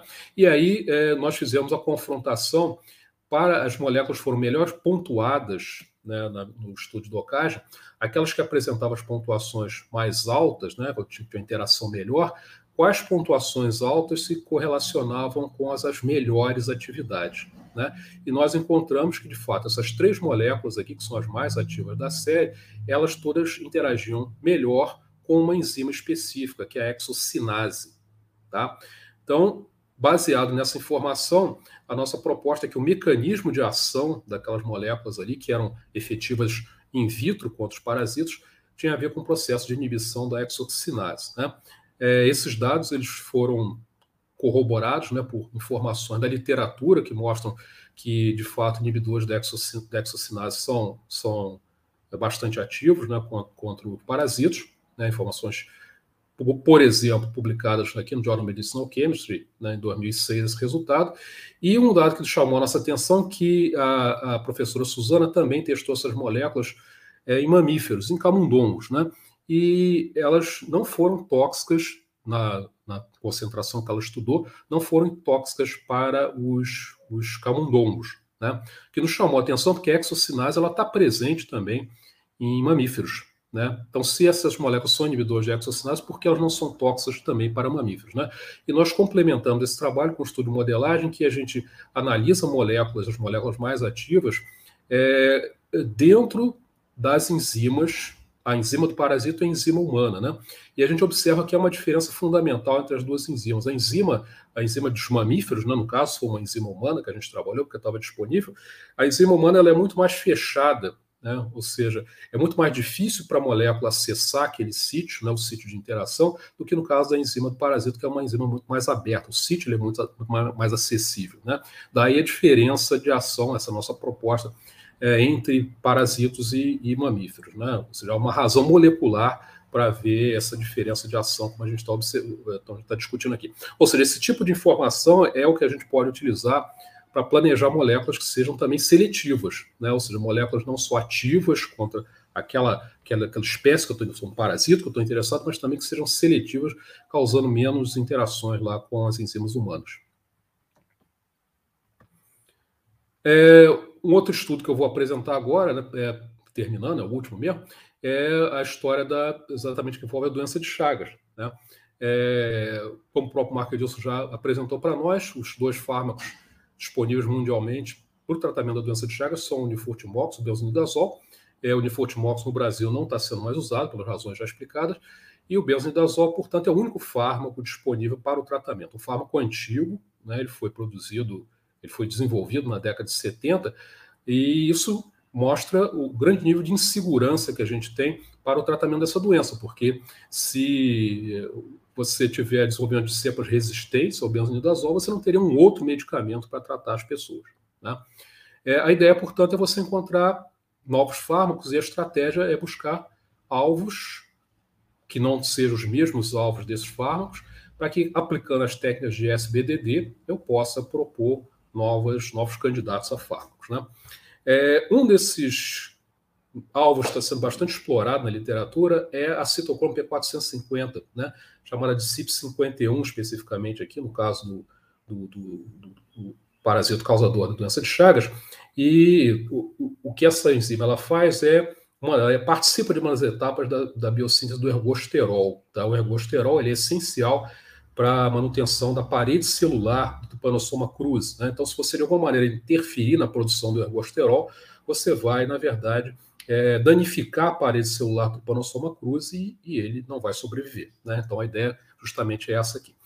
É, inibidores dessa enzima, tá, que a estrutura dela representada, ela contém na sua parte central que a gente chama de grupo M, né, que está destacado aqui abaixo, tem um átomo de ferro localizado aqui no centro, e esse átomo de ferro é essencial para nessa etapa é, que a CYP51 participa. Né?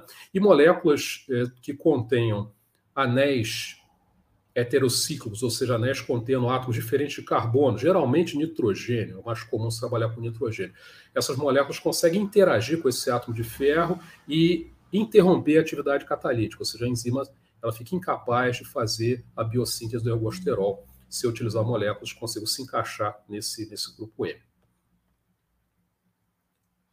É, esse trabalho ele foi desenvolvido é, pela Larissa Castro, né, minha minha aluna de doutorado atualmente, ela fez mestrado, também está fazendo doutorado, e ela começa, como o Marcos já havia explicado para a gente, com a piperina. Né? É, isso está muito bem explicado nesse artigo, que foi produzido pela aluna Tatiana Franklin, atualmente doutora Tatiana Franklin, orientada pelo professor Marco Edilson, onde eles utilizaram a, a piperina para propor estruturas modificadas, como essas estão sendo apresentadas aqui. Onde está aqui o anel heterocíclico que eu falei, né? Nesse caso, um anel triazólico, né? Com esses três átomos de nitrogênio com grupos diferentes aqui substituídos. Né?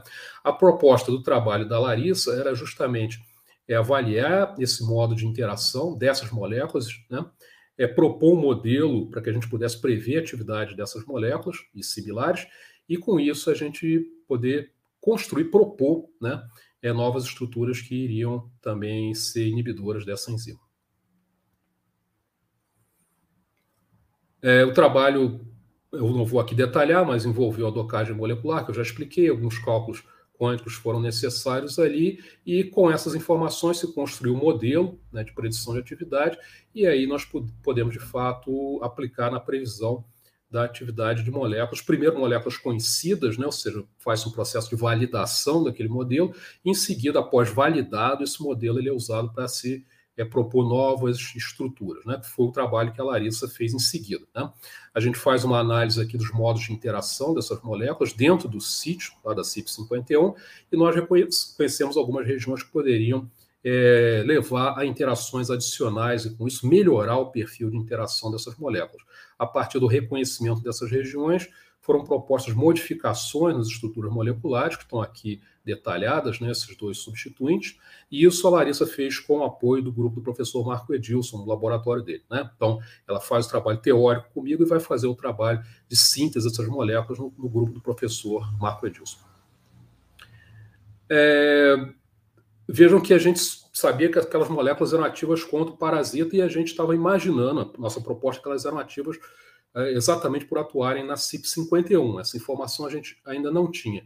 E ela foi confirmada quando a Larissa fez, através do PDSE, ela passou seis meses no Canadá, Universidade de York, é, com a colaboração do professor Demian é, Rocha Ifa é, e da doutora Chamina Prova, é onde eles fizeram análises agora na enzima, né, não na enzima isolada, mas na enzima pelo que a gente chama de um bactossoma, mas era a enzima do Pansoma cruz, a CYP51, e verificaram que, de fato, as moléculas ensaiadas elas conseguiam inibir essa enzima, ou seja, a molécula que foi planejada para inibir a CYP51, experimentalmente foi comprovado aqui que elas eram capazes de inibir a CYP51. Né? E a etapa seguinte realmente é avaliar a atividade dessas moléculas. Né? Isso foi feito no Instituto de Biofísica Carlos Chagas Filho, da UFRJ, com a, a, a coordenação do professor Célio Geraldo Freire de Lima, e nós, de fato, observamos que as moléculas aqui planejadas, todas apresentaram atividade lá, conseguiram realmente é, ter ação sobre o parasito, né, nas concentrações que a gente está observando aqui. Né? Vejam que em todos os casos a gente tem sempre uma molécula de referência, uma molécula que a gente já conhece a atividade dela, para que a gente possa ter o controle e saber se o ensaio está sendo feito da forma correta. Né?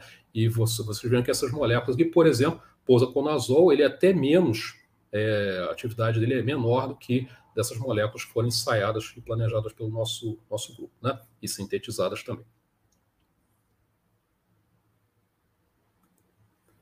É, já me.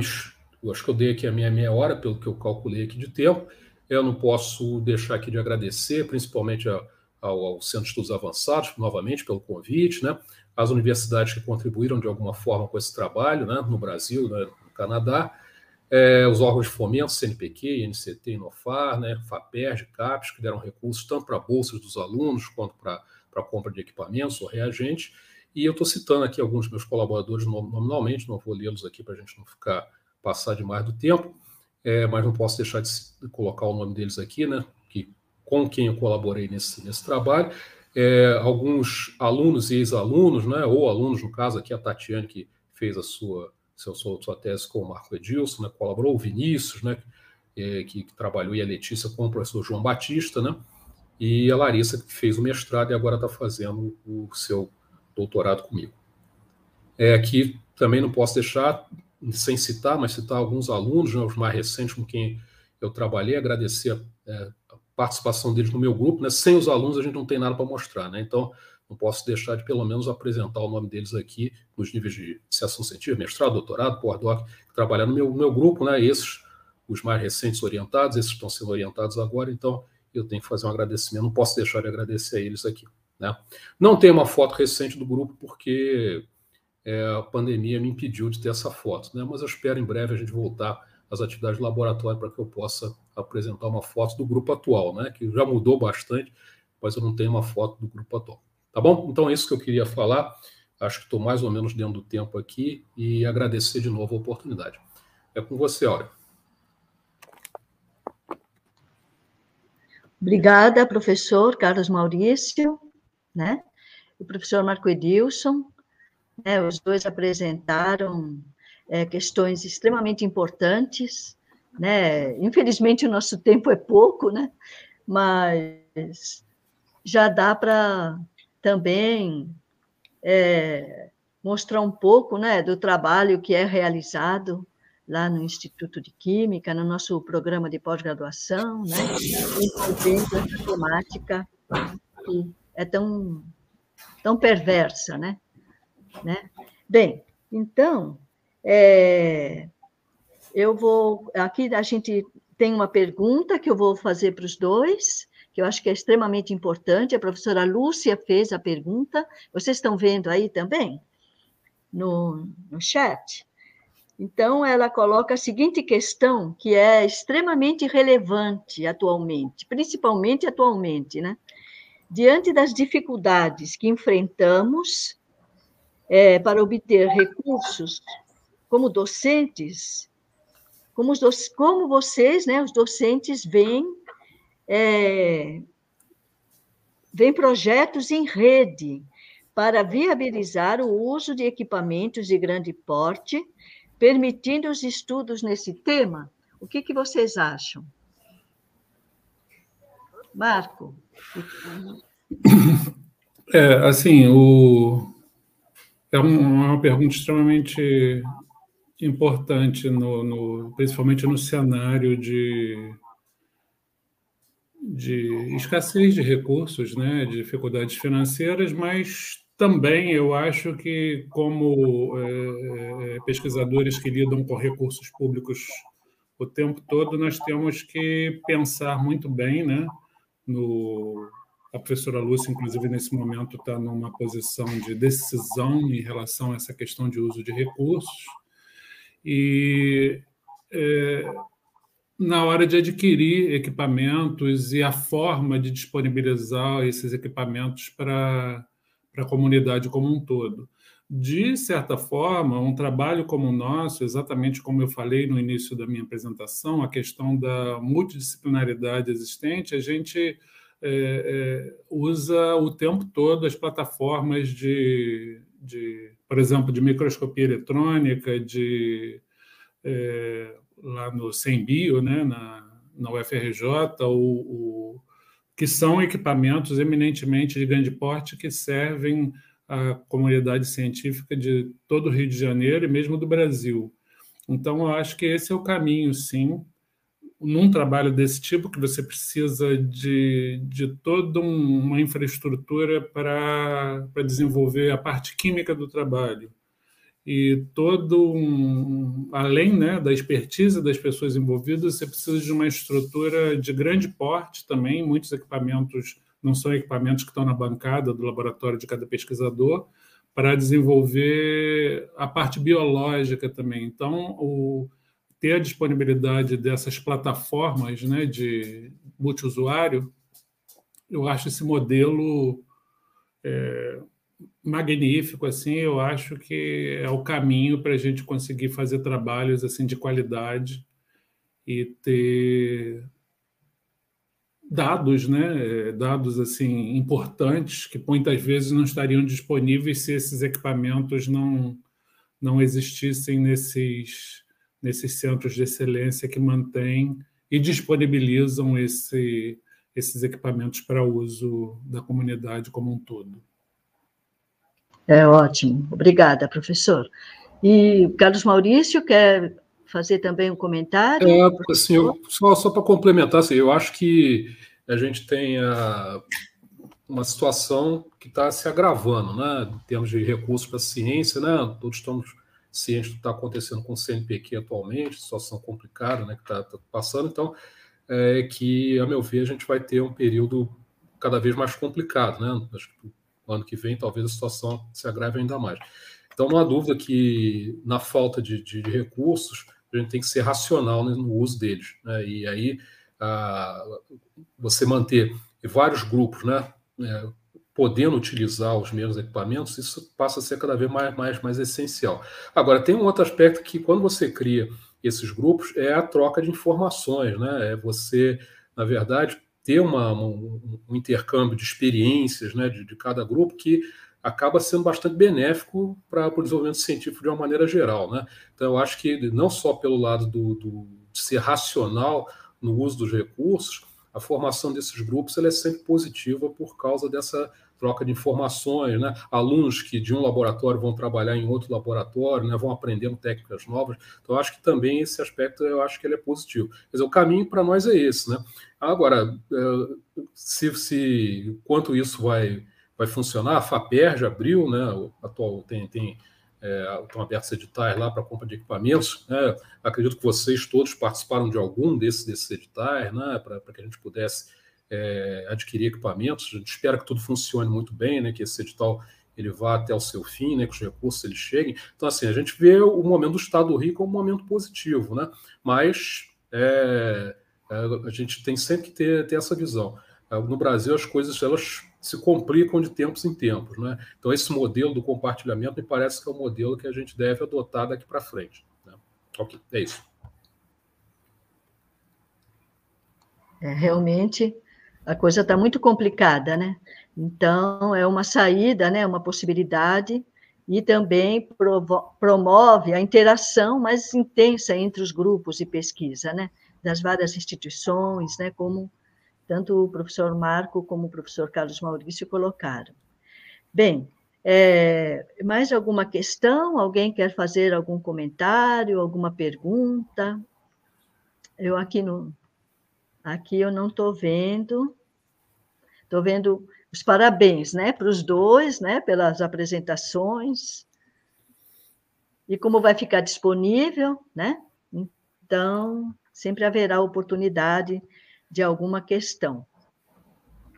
Então, acho que a gente pode, é, talvez, encerrar, né? Porque nós, agora a gente tem quase duas horas já né, do, do evento, né? Se estou vendo aqui, é, ela vai ficar disponível, né, no, no canal do YouTube. Uhum. E aí é importante a gente é, comunicar aos nossos estudantes, né? Que Sim. nem sempre eles conseguem participar no momento exato, né, do, do que está acontecendo, né? E eu queria agradecer imensamente ao professor Marco Edilson e ao professor Carlos Maurício, né, pela oportunidade, por suas falas extremamente relevantes, importantes, cada um na sua área, né? E, e ao CEA, né, a coordenação do CEA, pelo convite realizado, né, e por essa oportunidade. E as pessoas que estiveram presentes, né, aqui, inclusive o professor Vitor Francisco Ferreira, né, que é nosso professor da, da Universidade Federal Fluminense, né, um pesquisador também renomado, e que também trabalha com doenças negligenciadas, né, também tem uma linha nessa, nessa vertente, né, então fico muito muito feliz em que ele tenha também participado, né? E, é, ficado em contato aqui com a gente, pelo menos virtualmente, né? Como é possível no momento. Né? Bem, então gostaria de encerrar e agradecer mais uma vez, né? A coordenação do CER e a Proreitoria de Pesquisa e Pós-Graduação por essa oportunidade, e aos professores especialmente. Obrigada. Boa noite. Muito obrigado também. Obrigado. Boa noite. Obrigado. Boa noite.